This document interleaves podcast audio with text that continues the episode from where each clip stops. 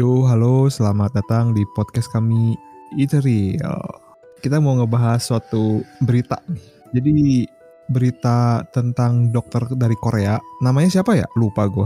Ada yang tahu nggak? Sang Hyuk, Ma Sang Hyuk ya, Ya, wakil presiden Korean Vaccine Society itu teh. ya waduh, berarti itu bener-bener jago tentang COVID ya? Oh, jago tentang COVID berarti statement dia perlu perlu dinut. Sini gue bacain ya statement dari dokter Sang Hyuk. Kalau orang dewasa dalam kurung paman-paman dan bibi gitu yang belum pernah terinfeksi COVID itu punya masalah dengan pergaulan dan lingkungan. Ya bisa dibilang ansos. sekarang ini jadi seperti hikikomori itu punya dampak yang cukup baik ya. Kayak setara dengan menyelamatkan suatu negara jadinya. Hero dong, hero dong. Sebenarnya hikikomori hero juga ya berarti ya zaman sekarang. Tapi kayaknya khusus rentang waktu sekarang doang deh, zaman COVID.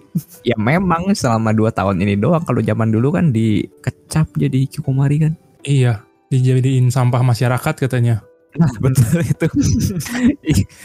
Apa? Need need juga ya. Iya, itu kan temannya. Heeh, tapi kalau need masih bisa hangout hangout. Ini yang paling benar hikikomori sih udah. Ya bayangin aja di negara-negara itu sekarang udah banyak keluarin budget triliunan lu buat ngendaliin orang supaya diem di rumah kan. Hmm. Nah hikikomori ini dari zaman dulu emang udah di rumah terus gitu. Emang nggak pernah keluar-keluar kan berarti kan kontribusi banget nih. Ke penyebaran COVID. Nah iya betul. Daripada yang bandel-bandel kan sekarang jadi tidak berguna tuh. Orang-orang yang suka hangout, yang suka aktivitas-aktivitas sosial begitu kan. Tapi yang nggak jelas loh ya, aktivitas sosialnya yang nggak jelas. Yang jelas juga penyebaran loh zaman sekarang. waduh, waduh, waduh, waduh.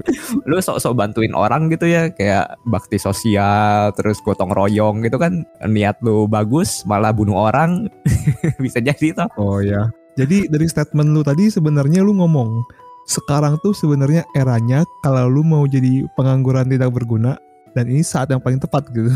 Nah, ya mungkin itu jadi apa ya profesi paling menguntungkan sekarang kalau lu mau berkontribusi bagi negara ya. Mm-mm. Nah, lu jadi kokomori. Iya, lu bisa ceritain ke cucu-cucu lu nanti kalau lu udah menyelamatkan dunia dulu nih pas lagi zaman ada pandemi. Zaman bapak, oh, eh, zaman bapak dulu. Iya, tidak berguna gitu, tapi lu, lu bakal ceritain ke anak lu bapak tidak berguna.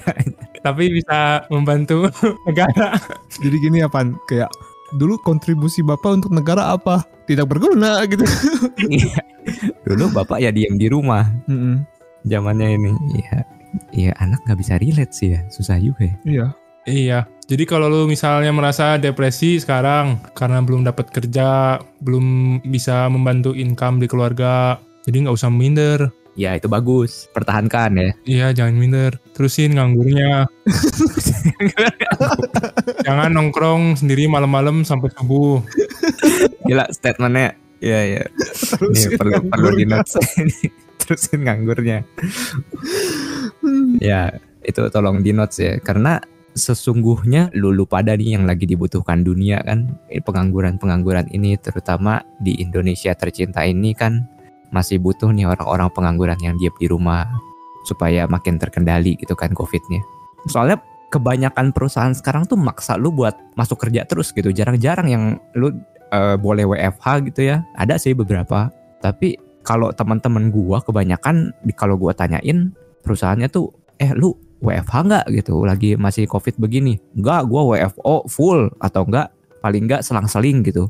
Seminggu apa seminggu masuk seminggu enggak atau enggak 50% Hmm. gitu kan. Ya kayak gitu ya lu ngumpul-ngumpul. Tetap terus teman gua ini yang kerjanya di sekolah setiap seminggu itu antigen dua kali dicolok Waduh. Waduh, bahaya itu kan dicolok-colok terus katanya. iya jadi seminggu lu dua kali dicolok sebulan berarti lu dicolok berapa kali delapan kali Nanti hamil di hidung, waduh.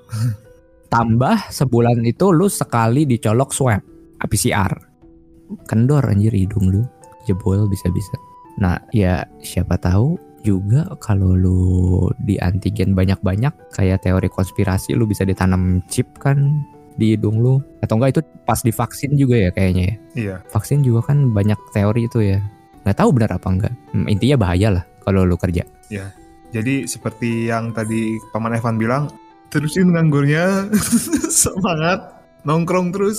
itu intinya statement hari ini teruskan menganggur ya. Tetaplah tidak punya teman. Ya, tidak tidak punya teman dan antisosial. Ya, Sayonara. sayonara.